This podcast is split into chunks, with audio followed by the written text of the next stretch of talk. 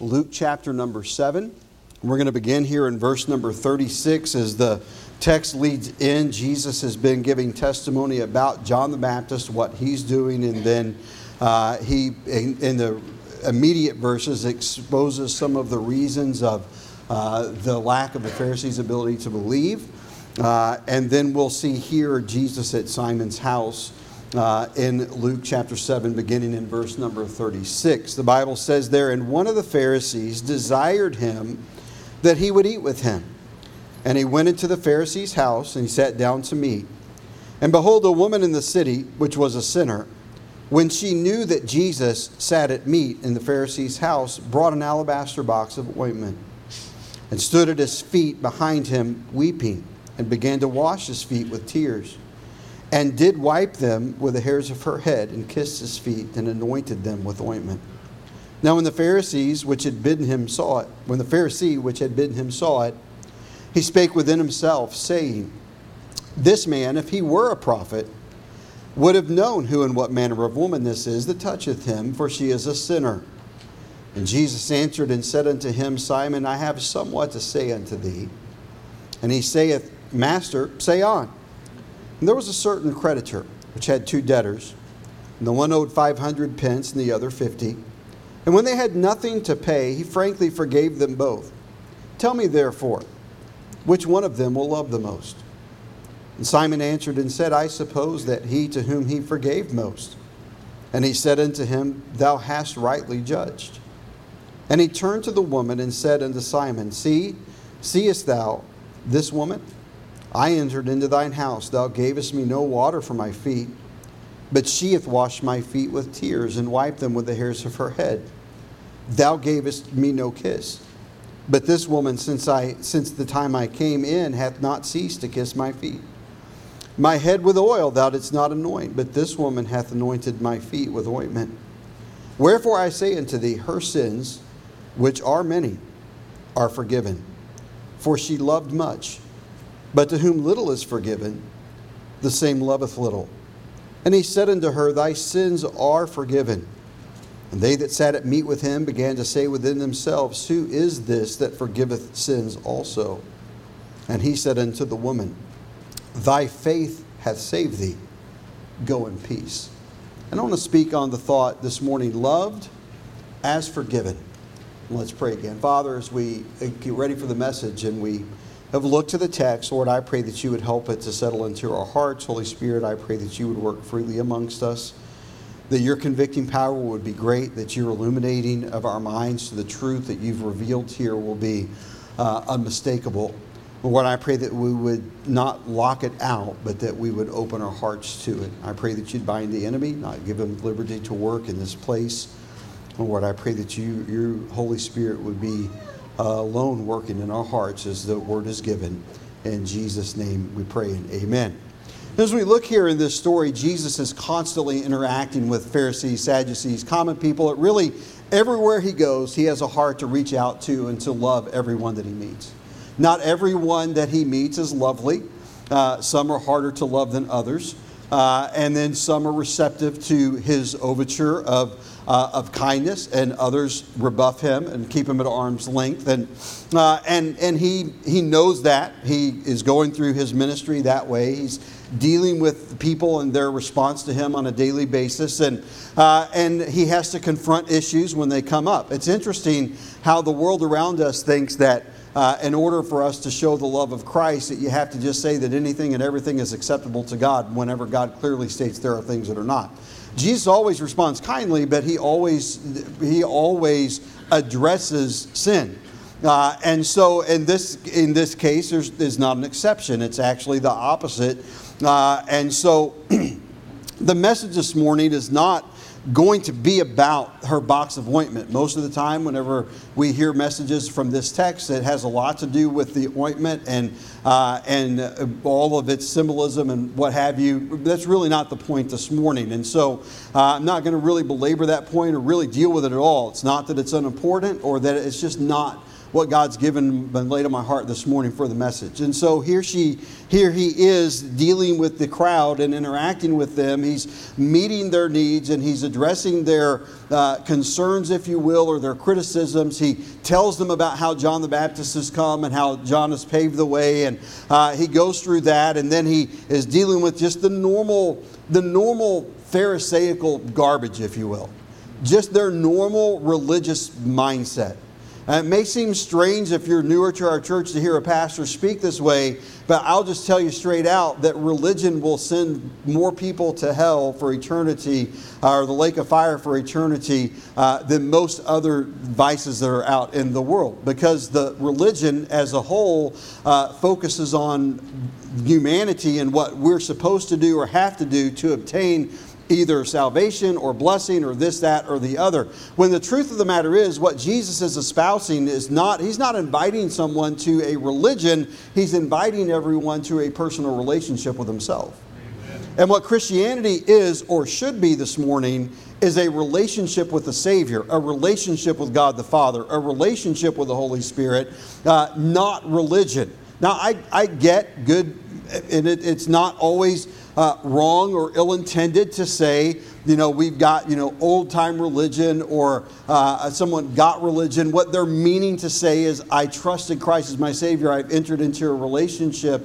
Uh, but uh, just so as a church, uh, I want to teach us the better way or the right way to think about these things. And, uh, and what we're trying to teach and encourage people to enter into is not religion, but relationship. Religion doesn't, it may change the outer appearance, but it doesn't change the heart. God always works from the inside out, Satan always works from the outside in. And so if I'm going to change, I don't want it to be because I wanted to fit in or I was coerced or it was what was necessary uh, to obtain a position that I wanted or things of that nature. I want it to be genuine and true because God changed my heart. And when God changes a heart, the outward manifestation of that change is natural. It doesn't have to be worked at or put on. I'm not saying we don't have to work at, at our relationship with Christ. We do. But I'm saying it, it, it, what we're looking at is not what the works of man can accomplish, because the works of man can accomplish nothing that will last. But the working of God in our hearts can last for eternity. And so when we look and we understand that concept as Jesus addressing them, uh, addresses them, he's, he's got time for the Pharisees. I don't know if I was if I was him, then it's a good thing that most of us say that, but it's a good thing that we're not. Uh, I'd probably just look at the Pharisaical crowd and say, you know what, I don't have time for you. I don't have time to waste on you because I've got all these other people out here that understand that they just need something that they can't find in their own. But it, Jesus never finds anyone, uh, he, he's never unwilling to, to speak truth and to show his love and compassion and sacrifice for anyone that's willing to come and listen. And so he entertains their questions. He entertains their questions even when they're ridiculous. He entertains their questions when they're designed to do nothing but to discredit him uh, or to cause him to, uh, to, to, to ruin a moment within a meeting where he's going here. And so Simon comes, and after all of this and he's interacting, Simon comes to him and says, Would you come and ha- have uh, take a meal with us in my home? And Jesus consents, and so he comes into the home. And when he comes into the home, and just in the culture of their day, they walked virtually everywhere that they went. That was their mode of transportation, was, uh, was their own two feet. And so uh, their roads were for the most part, dirt roads. And so everywhere they went, they had they were dirty. They, they were dusty. They, uh, it was commonplace when someone came into your home and their feet were sweaty and grimy and dirty that you would have uh, a basin of water for them uh, to have their feet washed or to wash their feet so that as they came in, they could be comfortable and it would cool them and they could, uh, they could enjoy uh, the company. Those are just things that we would, that, that were expected in the realm of hospitality. We have, our culture is different. There are different things, but there are things that we have expectations of uh, that are hospitable. And so, depending on what your your cultural or ethnic background is, that varies a little bit. I, you know, uh, and it's little simple things. It's little simple touches a lot of times. My wife, if you were to come to our home and she gave you a glass of something to drink, is not going to give you that glass without a napkin or a paper towel or something wrapped around it. That that's a cultural thing. That's something that uh, and it's, it, it, probably ought to be for more of us here uh, because it, the humidity, your glass is going to sweat. And so, where she grew up on an island, uh, that was just part of the culture. It's just little simple things. In some cultures, you, you take your shoes off when you enter, and some uh, you do other things or you greet a certain way. My wife uh, is a hugger, and so in her culture, uh, then when you when you meet people, even people that you really don't know that well, you're you're expected and and you hug each other. And I've uh, you know if we go to uh, a church with with her family, everybody that walks in it doesn't matter if they're first time visitors. They hug one another and they greet one another in that way. That's that's their culture. And so our culture may be a little different than this but my point is that there were some expectations that were just cultural in nature that, that should have been afforded, and to not offer was offensive. To, to, to not come and to make these things available was saying to Jesus, Simon begged him to come, and then he says to him by his actions, not by his words, when he enters the house, Well, you're here, but I'm going to dishonor and disrespect you. I'm not going to I'm not going to show you or afford you the normal normal methods of hospitality. And so that opens the door of opportunity for this woman. Now this woman, the Bible doesn't give us here her name.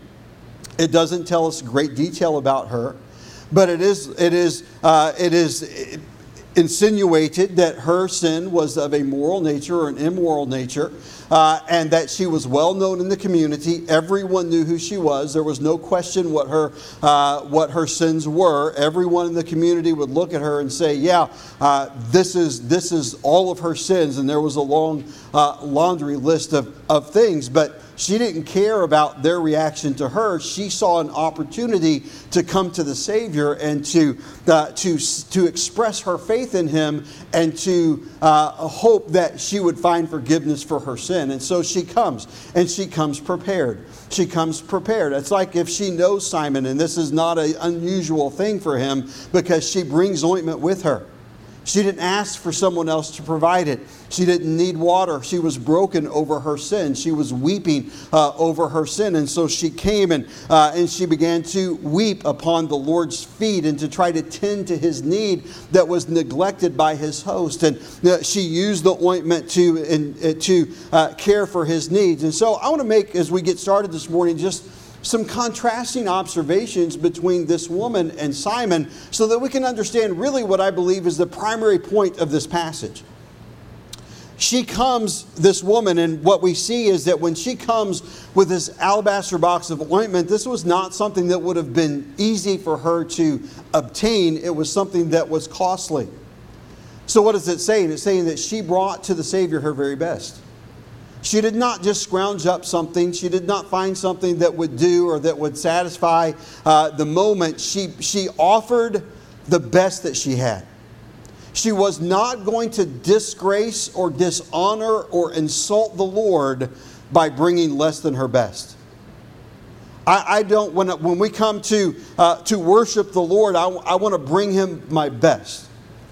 I want to present myself in the best way that I can. I want to have my heart prepared uh, to worship. That's my best. If I uh, come in, uh, saddled down with the burdens and the cares of the world, and I really have not engaged mentally or in prayer to worship God and to hear the Word of God preached and uh, and to, or to deliver the message, in my case, most Sundays, uh, then I'm, I'm, not, I'm not giving God my best.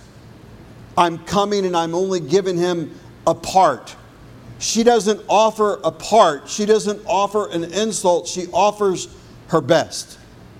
She comes uh, trying to, uh, to express her great love for him. I think that she does that primarily because, and I think that this is one of the points, the main point, the theme that we'll see throughout the message this morning is this that she recognized the reality of her sinful condition. More important than the community knowing that she was a sinner, she knew she was a sinner. There are a lot of times that everyone knows a lot of things about us that we refuse to acknowledge in ourselves. But the truth of the matter is that this woman comes and Simon saying, This is a sinner. He's resenting the fact that she's even in the house. But he had enough respect for the Lord that he wasn't going to send her away. But he's not happy that she's there, clearly. And as she comes and she gives her best to the Lord, she's what she's coming is she's saying, I'm weeping, I'm broken over my sin. Just the presence of Jesus would bring an overwhelming conviction. If Jesus were to meet us out on the street, as, at, at the moment that we recognized him, I think that the very first feeling that we would have would be an overwhelming shame for our sin. I, I, just as a, as a pastor who's nobody, just a man that's sinful, there are a lot of times when someone maybe that's less comfortable uh, with me, if I see them out in town, uh, particularly if they happen to be doing something that they would think I wouldn't approve of, which it really doesn't matter whether I approve of it or not, it matters whether God approves of it or not. Uh, but they're, they're, they'll hide from me. I, I've seen it happen over the years multiple times. I've been in Walmart and actually chased someone around once because they were trying to get away from me. Uh, and so, and, and I knew what they were up to. And so as soon as they saw me, they turned and ran. Uh, and so I just, I'm, I'm, I'm kind of ornery that way sometimes. So I just made a point. I was going to, I was going to chase her down until we said hello.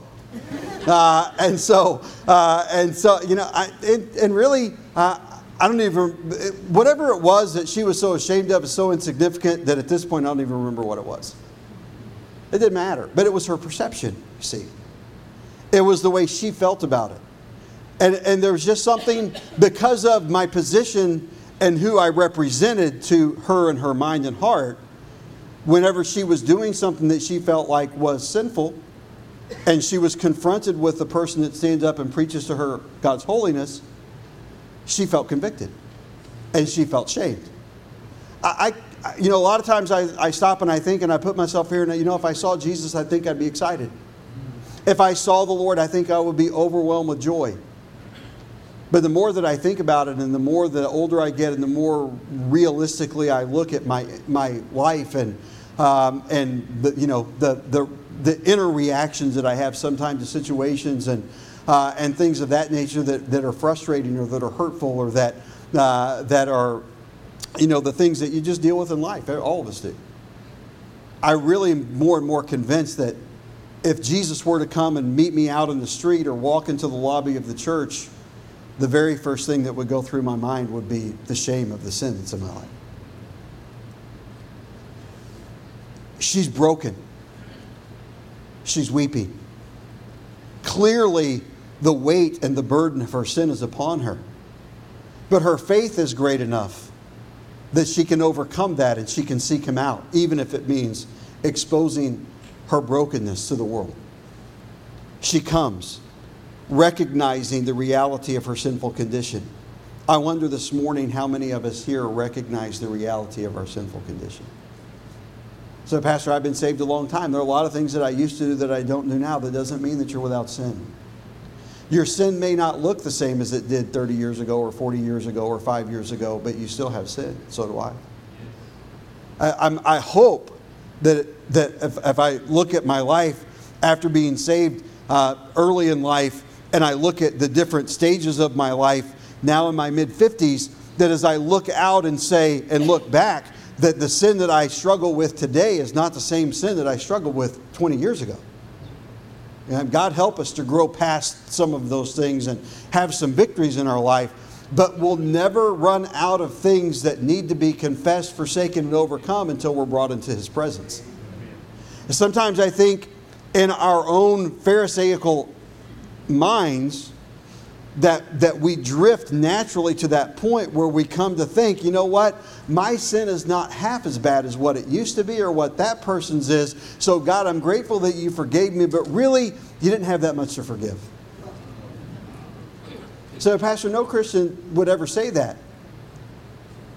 We may not say it verbally, but we say it with how we live.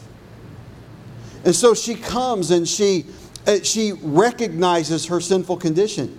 She recognizes the identity of Jesus. This is not just some preacher passing through, this is not just some prophet, this is God in the flesh. She comes and she pays him homage. She honors him unconditionally. Do you notice that she, when she comes and she approaches, she doesn't stop and say, If you'll forgive my sins, then I'll wash your feet. If you'll forgive my sins, then I'll anoint you with my oil. If you'll forgive my sins, and I'll weep and be broken and encouraged at your love for me. No, she just comes and she expresses everything that's bottled up in her that he's drawing out of her just merely by his presence. It's amazing how life changing it is when you just simply come into the presence of the Savior. So, Pastor, what's that like? Honestly, I, I, there's no magic formula. When God decides to show up, He shows up. Amen. But He won't show up if we're not willing and waiting.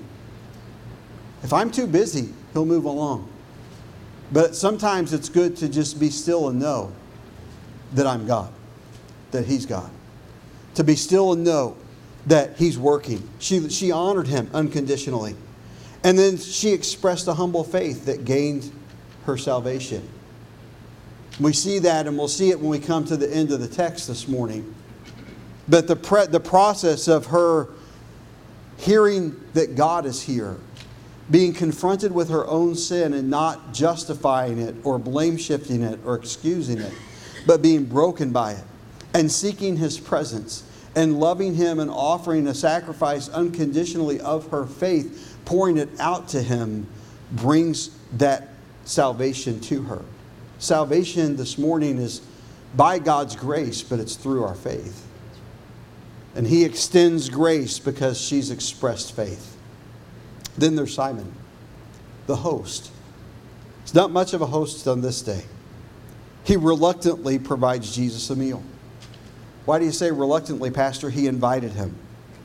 I don't know his mindset. I can't pretend to know his heart. But I think the evidence of the way that he treated the Lord when he came into his home would suggest, at least, that it was more of, I want to have him in my home because it's going to boost my standing, or he felt obligated in some way because of his position within the community. I can't say that definitively. The Bible doesn't spell it out for us. But I do believe that his reaction and his response to the Lord indicate that. And so he reluctantly provides Jesus a meal. He disrespects him with his rudeness. Say, well, he's not saying anything in a rude manner, but he did not greet him with the customary kiss. Nor did he offer him water to wash his feet. Those things were expected. And when they weren't offered, it was insulting. He looked down at Jesus as if he were beneath him, which is evidenced by his thoughts. When the woman comes in and begins to meet Jesus' needs, he says, if this man, if he was a prophet, he'd know what kind of woman she was and he wouldn't have anything to do with her. So, by his own response to her, he's saying, you're, you're, Now you've proven yourself to be beneath me. I have more spiritual discernment, Jesus, than you do. That's effectively the message that he's, that he's communicating. By the way, sometimes we communicate that message too. Say, Pastor, how? When we want to argue with Christ and when the, Holy Spirit does convict us, and when we sit in a service or a revival or we're having our private time alone with the Lord, reading our Bible and praying, and God convicts our heart about something, and we begin to argue with Him and justify why it's okay for us or why it's not that big of a deal, what are we really saying? We're saying, Lord, I have more spiritual discernment than you do. It'll be okay. Within his own heart, he's rejecting the Lord Jesus Christ. But he thought he loved God. This is not just somebody out in town, this is a Pharisee. This is someone that was recognized as a spiritual leader. This is someone that was held in high regard because of his position within the synagogue and again within their, their understanding and their study of God's law. This is someone that was looked up to and revered within the community, but though he loved God, he thought he was rejecting God. Churches are full this morning of people that believe with all their heart and all sincerity that they love God while they're rejecting Him. Those that will not accept His truth. He questions the identity of Jesus when he again wonders if He's a prophet. So, question this morning Why is it that some are consumed with a passion for God while others are content with casual Christianity? Why is it that some are consumed with serving God, with knowing God, with, uh, with learning His Word? They're passionate about sharing their faith. They're passionate about uh, meeting the needs of others and, uh, and helping others along the way. And others are just content uh, to just live a casual Christian life. I'll go to church when it's convenient for me, and I'll read my Bible whenever I have a need, and I'll pray whenever my world's falling apart. And uh, I'll be a good person. I'll be an upstanding citizen. I'll be, but, I, but I'm just not willing to commit. What's the difference? I want you to notice in verse number 47 Wherefore I say unto thee, her sins, which are many, are forgiven, for she loved much. But notice the next phrase, but to whom little is forgiven, the same loveth little. So, my argument this morning would be this we either see our sin as great or we see it as small. We see it as overwhelming or we see it as insignificant. We see it as life condemning or we see it as just a minor bump in the road to whom little is forgiven. Now, I want you to hold that thought for a minute. Don't dismiss me just yet. I think, let me give me a couple more statements and I'll clear this up. We're dealing here with perception. Her perception. The, and, and here's the statement the greater our view of our sin, personally, the greater the forgiveness that we have experienced. Therefore, the greater love with which we love God. You follow what I'm saying this morning? If my perception of my own sin is that it was great and overwhelming and that God gave me great forgiveness, then I will love Him passionately. On the other hand, if I feel as if my sin is, yeah, I'm a sinner, Pastor, but it's really not that bad. It's not, yeah, I'm, I'm glad, I, I know I need to be saved, but I mean, after all, I haven't murdered anybody. I haven't committed adultery. I haven't, uh, I haven't uh, committed assault or uh, uh, I haven't committed armed robbery. I haven't done all of these things that all culture would cry out and decry and say those are horrible, sinful things. I'm not that bad a sinner, and I'm glad that God and that Jesus saved me, but, but he, he didn't have that much to forgive. Not like he did with this person over here. See, I'm forgiven, but it didn't take that much of God's grace. He had to use a lot more grace over here than He did for me. That person is not going to love much because they're not going to value what God's done for them. That's perception. Now, here's the reality. The reality is, is that it takes just as much of the blood of the Lord Jesus Christ to cleanse a prostitute as it does to wash away the lie of a small child. The truth of the matter is, is that it takes just as much uh, of, of Jesus' sacrifice on the cross to save me as it did to save a murderer on death row. The reality is, is that when it comes to our position in Christ or out of Christ, there's no distinction between our sin. I get it. I understand that once we're saved and, uh, and when God gets to judging sin, there will be different degrees of suffering and different rewards for, uh, or, or withdrawal of rewards for different things. But that's not what we're talking about in salvation. What we're talking about in salvation is our position in Christ. I am either God's creation or God's child. The world would tell you that we're all God's children. That's a lie from the devil. We are all God's creation. But you do not become someone's child until you're born into their family. And when Jesus saved our soul, when we exercised our faith in Christ and we received the grace of God to salvation, then the Bible says, as Jesus communicated to Nicodemus in John chapter 3, then we're born again. We become a child of God. Say, Pastor, how is that possible? It is the supernatural work of God. The salvation of a lost soul is not because man was good or because man was great or because man was anything. It's the grace of God coupled with an access by the faith of man man that brings us to a place. And when I exercise my faith, God extends His grace, and it's a supernatural act of God. No man can save himself, no matter how good. It takes just as much sacrifice to save me and you as it does to save someone that's committing horrible war crimes across the world. The difference between this woman and Simon was only the way in which they viewed their own sin. She viewed her sin as huge and overwhelming and soul destroying, and he viewed his sin as insignificant.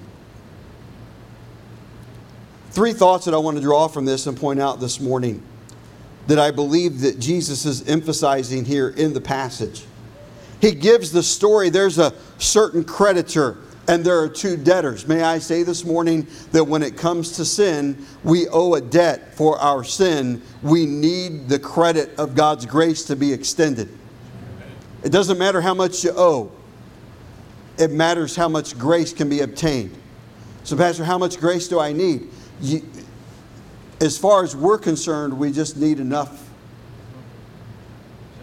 If, it, if, it, if in God's view it takes more for this person or that person, that's, that's God's business. When it comes down to it, we just need the grace of God. Why? Because here's the reality of our sin. The reality of our sin, and he makes the case, and this is all about this woman's sin, the way that she sees it, the way Simon sees it, and what they do about it. So Jesus makes it out here. There's these, these two people. Which one? They, they've both been forgiven. Neither one of them had the way to pay Simon. When it came time to pay, they were both equally broke. One of them owed this much money and the other this much. And one of them owed $50 and one of them owed 50 million. But the one that owed 50, it might as well have been 50 million because he didn't have anything. I'm just making random numbers up for that, by the way. I'm not trying to say that the, the exact pence that he laid out there is equivalent to that. So, Pastor, you really have to say that? You'd be surprised. when you look at what's going on here and you look at their attitude, Jesus just comes, Simon, which one's going to love him most? Well, it's a pretty obvious, straightforward deduction. So Simon's a smart guy at least as smart as the average guy in town. And he says, The one that was forgiven more. There's your problem, Simon. You don't value me. You don't love me. You don't see the value that I'm bringing to your table this morning because you don't believe that your sin is great. And you're so focused on her sin that you can't see your own. And churches are far too consumed with identifying the sins of their brothers and sisters in Christ and the world around them than they are getting rid of the sin that's in their own life. And Simon, having this conversation with Jesus, is confronted with some things. And the woman is as well, but consider first of all this morning the reality of our sin. The reality of my sin.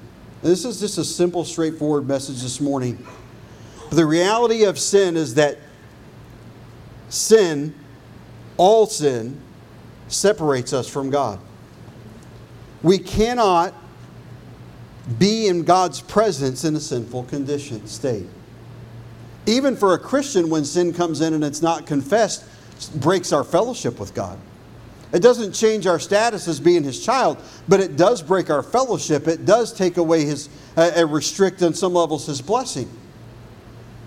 But sin separates from God, from the very Garden of Eden, from the very original sin. It separated us from God. It separated us from His love, from His provision, from all that God is. Sin separates from God. Revelation chapter 21 and verse number 8 gives a pretty extensive list. I, I think really in this verse it, it identifies, and you could boil almost all sin, if not all sin, down into these characteristics. But the fearful and the unbelieving, and the abominable, and murderers, and whoremongers, and sorcerers, and idolaters, and all liars shall have their part in the lake which burneth with fire and brimstone, which is the second death. Whenever I'm sharing the gospel with someone out in the community and we go through that verse, I'll, I'll just ask them questions. Have I ever been afraid? We've all been afraid. But being afraid means that we're doubting God. We're not trusting God. And so we've been fearful. We all have. Unbelieving. There have been times that all of us have doubted. Uh, abominable. Well, Pastor, I've never committed something that's an abomination to God. Go back and take a look at Proverbs chapter 6.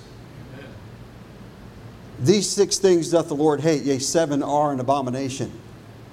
Proud look, pretty sure that none of us are going to escape that one. And the last thing in the list is a lying tongue. And I'm quite certain that none of us are going to escape that one. Say, Pastor, you're calling us all liars because we are. Let me ask you a question, and I'll ask somebody. If I'm sharing the gospel with them personally, I'll ask them this question. I'll just pick on Kyle here for a minute, since he's in my line of sight. And I'll say something like this Kyle, how many, how many people would I have to kill before the world would call me a murderer? Just one. How many lies do I have to tell before God would call me a liar? We're all liars. That's an abomination. The fearful, the abominable. We, we've all committed sin that's grievous enough to reach the state of an abomination to God. Listen to the list again. But the fearful, and unbelieving, and the abominable, and murderers, and whoremongers, and sorcerers, and idolaters, and all liars shall have their part in the lake which burneth with fire and brimstone, which is the second death. Revelation chapter 20 and verse 14, just across the page says, And then death and hell were cast into the lake of fire. This is the second death. We get into too deep of theology this morning, but when we speak of hell as eternal, we're really not accurately reflecting what the Bible teaches. It's easy for people to understand, so we tend to use that terminology, but hell truly is temporary. When the white throne takes place, hell will be taken and cast into a lake of fire. The lake of fire is eternal. If, if, if that confuses you, I'll be, I'll be happy to sit down and take more time uh, to explain that outside of this message. Uh, but, it, it, but the reality is, is that God has a place where, uh, where we're in waiting until those that had put their faith in God were in waiting until the resurrection of Christ, and those who are going to be judged at the white throne are in waiting until the white throne judgment. That's death and hell were cast into the lake of fire. This is the second death. What is that? That's a result of sin. That's what sin does. So we can look at here and we consider their perception of their sin, sin, all sin separates from God.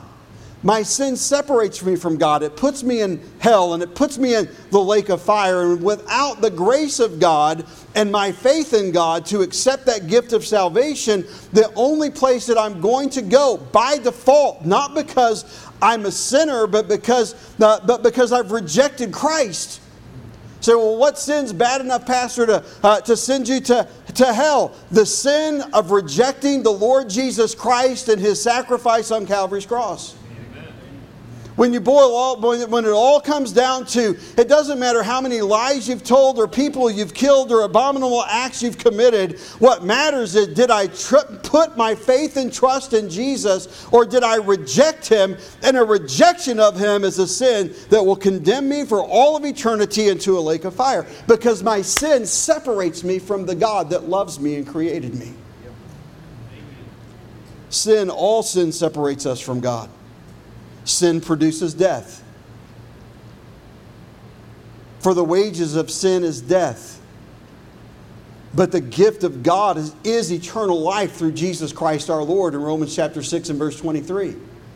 The wages of sin, my payment for my sin. If you've got a job, you understand what I'm talking about.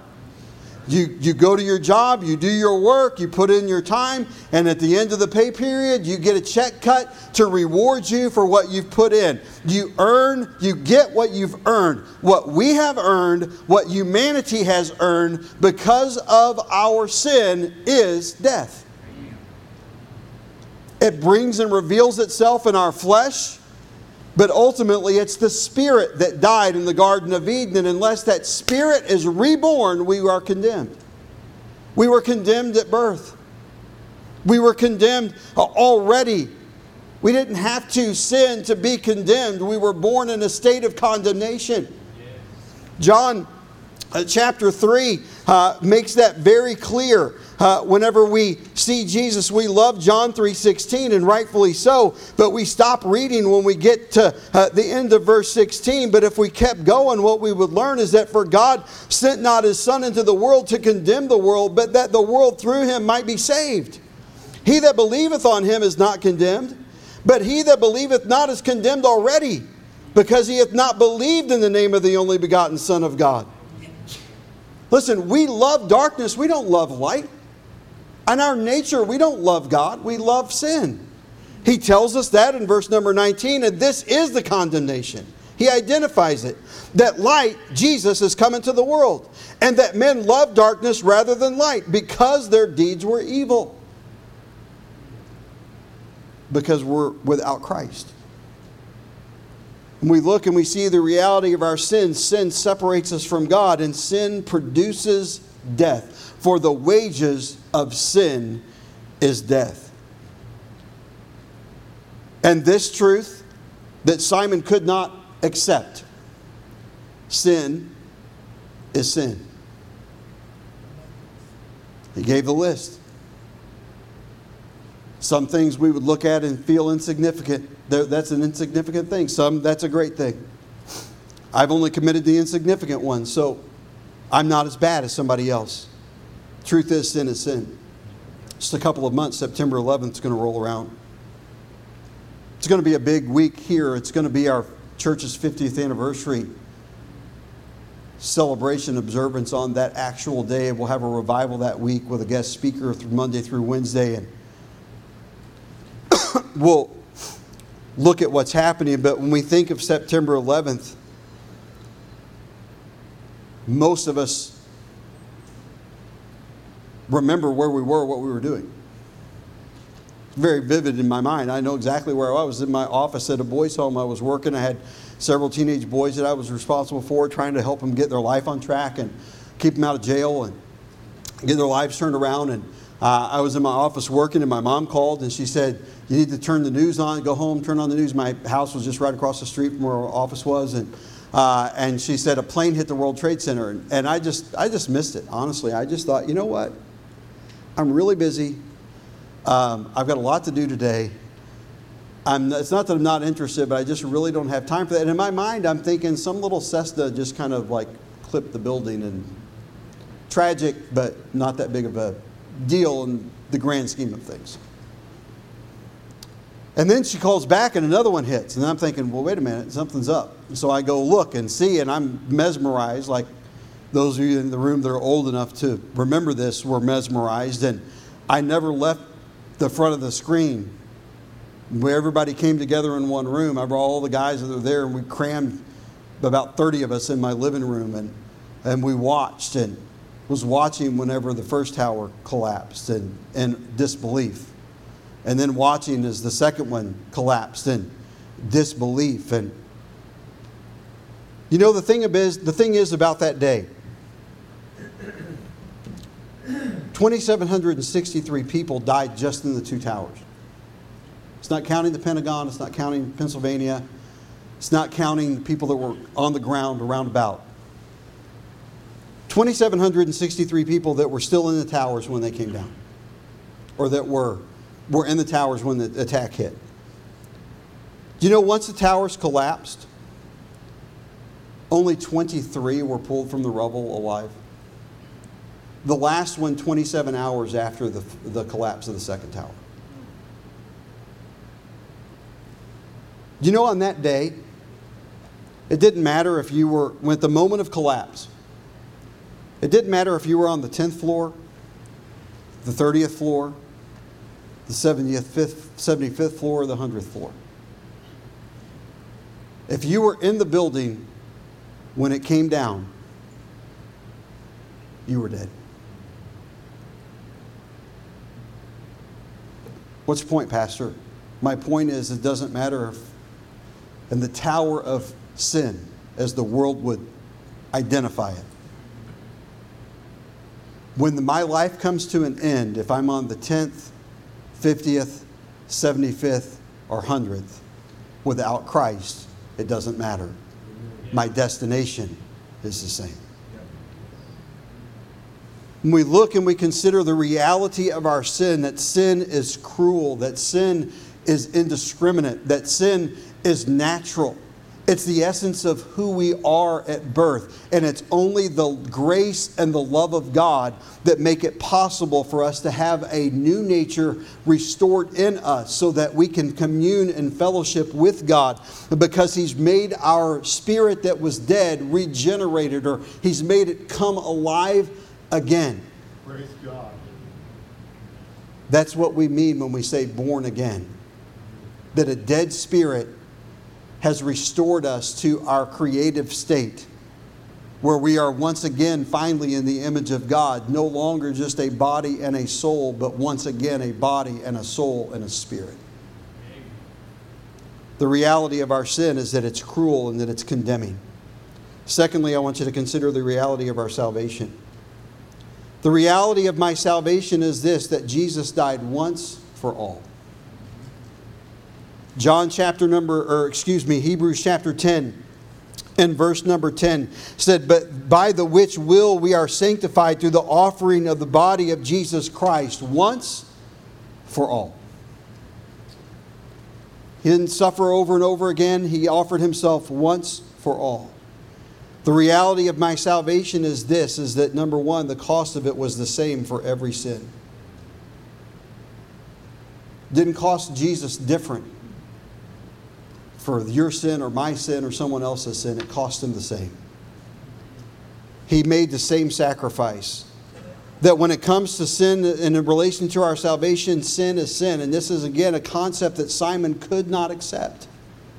He could not bring himself to accept that he was just as ungodly and wicked as this woman that the whole community condemned. Even though the very God that created him was standing and sitting at his table. He could not perceptively get it. Jesus died once for all. And I, I, would say this this morning too, is secondly here about the reality of salvation. And this is, I'm not trying to be overly simplistic, but I do, I'm trying to move us along here. Saving faith comes only after I see my need. It doesn't matter how boldly, it doesn't matter how simply how well communicated any preacher makes or any Christian makes a presentation of God's plan of salvation to a lost sinner, if that sinner does not believe that they have a need, they will not receive it. Simon could not accept what Jesus was saying because he didn't believe he needed it. I'm just telling you this morning that we all needed it. Without exception, we need it and we need Christ daily. We've seen the reality of our sin, the reality of our salvation. Consider lastly the reality of my service.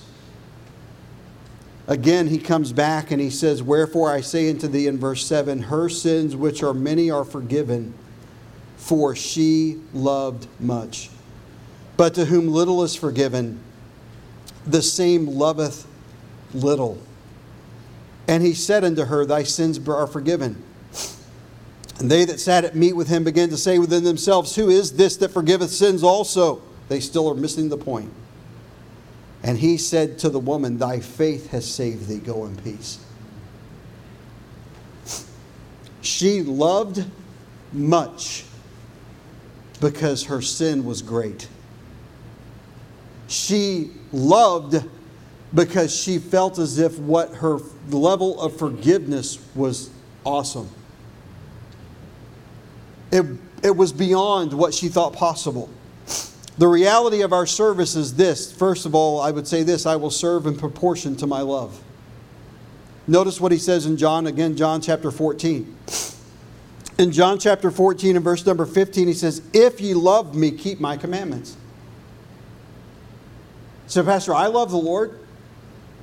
Are you keeping his commandments? Well, some of them. Don't miss the point here. To the, away, to the amount of love that I have for God, I will serve him. I will obey him. You have a lot of people in your life, as do I. We have a lot of people in our lives that we love. We do not love them all the same. Our love for them is not equal. I don't believe that anybody could truly say that their love for every single person in their life that they love is equal. Some are loved more than others. Some people are just easier to love, especially within families. He's saying here, if you love me, keep my commandments. Why is it that some Christians keep his commandments? Why is it that some Christians serve God passionately? Why is it that some Christians are, are, are fully dedicated to making God a part of their marriage and their child rearing and their grandparenting and their work life and their, uh, and their daily and everything that they do? Why is it that some that everything revolves around Christ and for others we're content to just show up an hour a week on Sunday? How much do we love? Our love is reflected in our service. I serve in proportion to my love. Secondly, say I would say this, I love in proportion to the forgiveness that I have obtained. If I do not believe that God forgave me of great and horrible sins, then I will not love him as much as someone that believes that they were forgiven a lot. It's the, the principle that he's laying out here. Thirdly, I would say this as I interpret my sin, I interpret my forgiveness. Again in verse 47, wherefore I say unto thee, her sins which are many are forgiven, for she loved much, but to whom little is forgiven, the same loveth a little. And I'm just saying this morning that I love as I am forgiven. In other words, say, Pastor, but we're all forgiven the same, but we don't all perceive that we're forgiven the same how I perceived I was forgiven is the, the amount of love that I will express back to God. If I look and feel as if God uh, just came out and helped walk me across the street and prevented me from getting run over and, uh, and it was safe, rather than He ran into exposing himself to danger and plucked me out of a burning building that I had no hope of surviving, then I will love Him forever. And we simply do not love God the way that God loved us because we do not perceive that God had to sacrifice much to save us. He had to give everything. The reality this morning is this that every child of God has obtained the same level of forgiveness.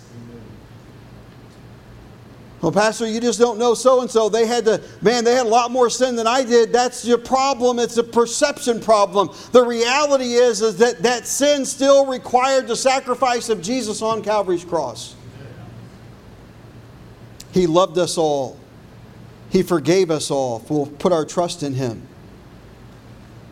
And I'll close with this casual Christians simply do not understand what they have in Christ. Someone that can just go along and just just be a half hearted Christian simply does not yet fully appreciate what they have in the Savior and the price that He paid to save them and the level of commitment that He's offering to transform their life. If we all believed that God would do and make of our lives what He says He would do and wants to make, then we would drop everything and line up. But if we don't understand that it's a need, then we will not commit ourselves to it. Casual Christians squander the Christian life that God intended them to live. Life's greatest opportunities and blessings are forfeited on the sacrifice of misperception, on the altar of misperception. What's your point this morning, Pastor? This. is just simply this. I'm a big, fat bald, despicable sinner. Paul said that he was the chief of sinners. You understand Paul's perception here? arguably the greatest Christian that ever lived, viewed himself as the greatest of the world's sinners. Paul was a great sinner. But I could make a pretty long list of people that were far greater sinners throughout history than the Apostle Paul. But it didn't matter because he was forgiven. And because he viewed his forgiveness as great, he loved greatly. And he committed his life to the gospel of Christ. My friends, this morning, I will only love God as much as I appreciate the level of forgiveness that I've received from God.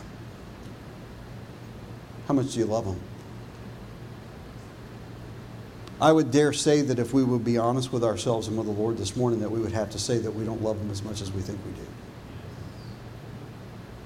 But I want to love Him more. Pastor, how do I love Him more?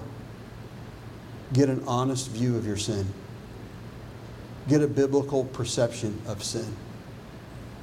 And the more that I understand what my sin has done to me, what my sin has done to this world, and what my sin did to my Savior, the greater I will appreciate His love and His sacrifice for my soul. And the more devoted to Him I'll become, not because I feel obligated, but because I can't help but express my love to someone that has expressed such great love to me. It is the easiest thing in the world to love your child or your grandchild when they're about eight months to 15 months old. Because everything they do is cute. And they just love. I walked out yesterday and my little seven month old grandson was sitting at the table and every time you walk in the room his eyes just light up and he follows you around and he's kind of figuring out the reach up and the reach out, and he's always smiling. Doesn't take much to get a smile out of him. Doesn't take much to make him content. If he's clean and he's rested and he's fed, that, that's, all he, that's all he cares about. That's all he needs. And it's easy to love the little guy. On the other hand, when they get to a point where they start sassing, back talking, trying to get away with that, I'm not saying that we don't love them. I'm just saying it makes it a little bit more difficult to enjoy.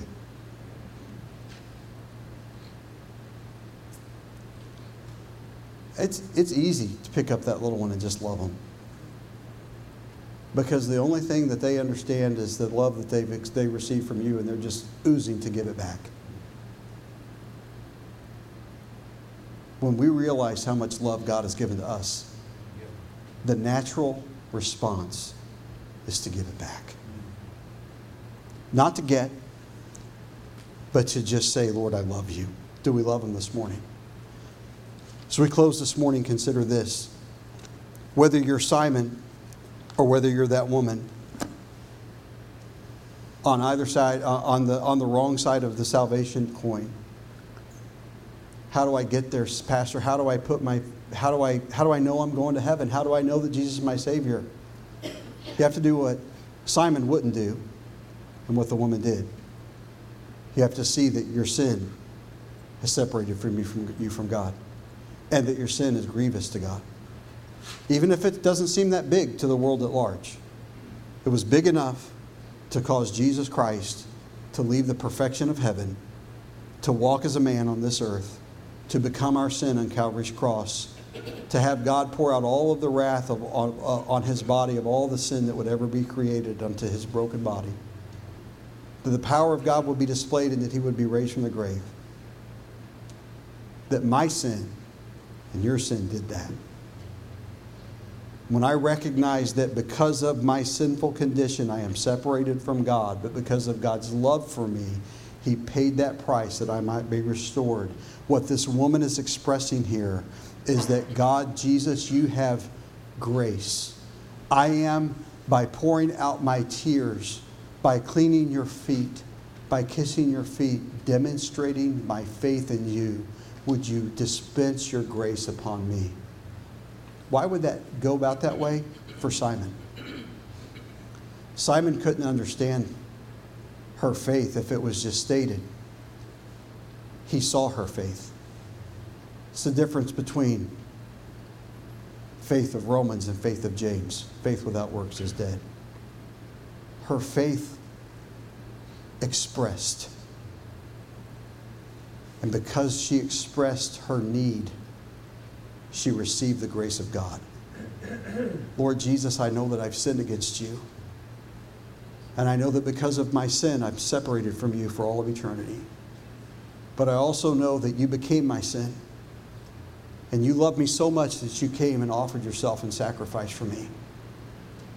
Lord Jesus, I receive the gift of your salvation, your sacrifice on Calvary's cross.